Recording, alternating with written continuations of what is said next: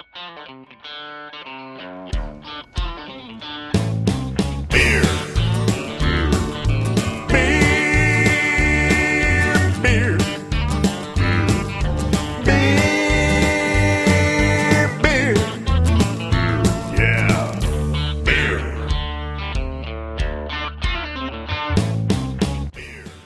This is Beer Here, a weekly podcast on WFMU.org and blog at beerhere.blogspot.com. Who's this week's guest, BR? Brian from Stillwater Brewing. Brian came up with Mikkel from Mikkeller to the Gutter event. They have brewed together a collaboration, two gypsy brewers, and we get his insights on his style of brewing. We're here at the Gutter, and we've talked to Mikkel from Mikkeller Brewery, and we have another so called gypsy brewer who's here, Brian from Stillwater Artisanal Ales, based in Baltimore. Hello. Hello. How long have you been brewing beer? It's probably been a little over a year and a half. We were speaking with Mikkel earlier, and you don't have an actual brewery that you brew at. Where do you brew your beers? The majority of my beers I brew at a brewery called Dog Brewing Company in um, Westminster, Maryland. It's about 45 minutes from where I live in Baltimore. The other 20% is scattered between Belgium, Denmark, upcoming projects in like Germany and Sweden. It's an open-ended situation. Uh, are there any particular styles that you like to brew, or do you just brew whatever fits your fancy? I'm not really a stylistic brewer, so it's like most of the beers are composed in an artistic way. From like the graphics on the, the label to the beer inside, it, it's usually encapsulating some kind of um, emotion or something. It might even sound hokey, but it's just like I'm more of a beer beer beer creation for me. It's more of like an artistic outlet, so it's like it's more of a designing and sometimes hard to hard to explain what it is to me.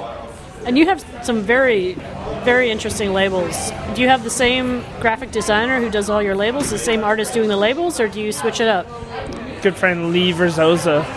Uh, we've been friends since high school, so and that's actually part of the, the art project of all this. Is we come up with a conceptualization of an idea, and I create the beer, and then I tell him the story behind why we're doing what we're doing, and, and he comes up with the visual aspect. We have a good synergistic relationship like that. You've also done some collaborations. How do you decide who you want to collaborate with? Do you approach them, or do they approach you for your collaborations? it's always different. And the collaboration aspects are always different. It's like what, what each other lends to the to the project. It's not always the same.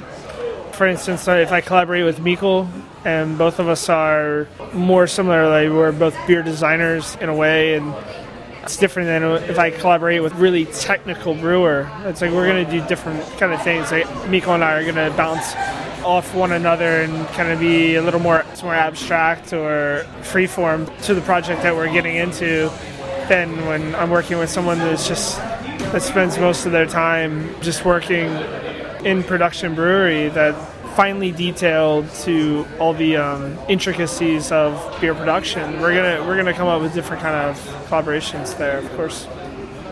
Now, you started out as a home brewer, didn't you? Yeah, making beer in the backyard. And then what made you decide that you wanted to? I mean, I think it's every home brewer's dream to go pro, but what made you actually take that leap to go pro? I don't do hobbies.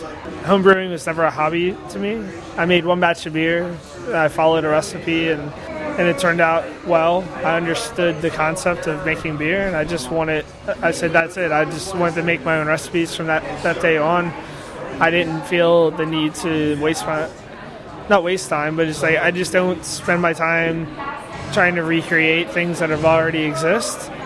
I just wanted I wanted to make something different and and new and so from the get-go I wanted to produce beer. I wanted that to be my, my next endeavor in life. Finding the money to open a facility of my own was tough, so that's how this kind of really morphed version of a brewer is erupted. Probably a similar situation with Mikkel and myself, you know, I not to speak for anyone else. It seems to make a lot of sense that brewers can use downtime at breweries that aren't at full capacity. But would you ever want to actually own your own brewery, or are you happy with just going to other people's places and brewing and not having to deal with the whole logistic aspect of owning a brewery? whether or not I own the brewery, it really kind of doesn't make a difference. The only thing that really changes is my income level. I don't make as much if I don't own the brewery, but I also don't risk as much. So there's a give and take. To me, the, the most important thing is I want the beer to be the best it can be. That's what I stand for. It's not about money. It's not about whether or not I am the owner of something. As long as I can continue to make beer of the best quality, I don't care how it's produced. It's great to see someone where it's the passion for the beer and not necessarily the, the commercial end of it all. I'm just happy as long as I can make a living and, and make beer and people, that people enjoy it. I'm totally happy. I'm not trying to take over the world like the Danish, like Miko. He's giving me the evil eye. Thanks so much, Brian, for talking to us. Wow, BR, that's kind of an abrupt ending. Yes, it was, but we had a guest appearance by Jim from Pretty Things who decided to do some freestyle rapping just as we were wrapping up. No pun intended. Much to Jim's chagrin, I'm sure, we posted it as a bonus podcast on this week's podcast. You can find that on the blog. Also, you can find a link on the blog to a tasting that we did of two Stillwater beers. Next week, we'll report to you from Rehoboth Beach, Delaware, where we'll be visiting the Dogfish Head Brew Pub. And maybe another beer bar. Thanks for listening to Beer Here, and be sure to check out the blog at beerhere.blogspot.com.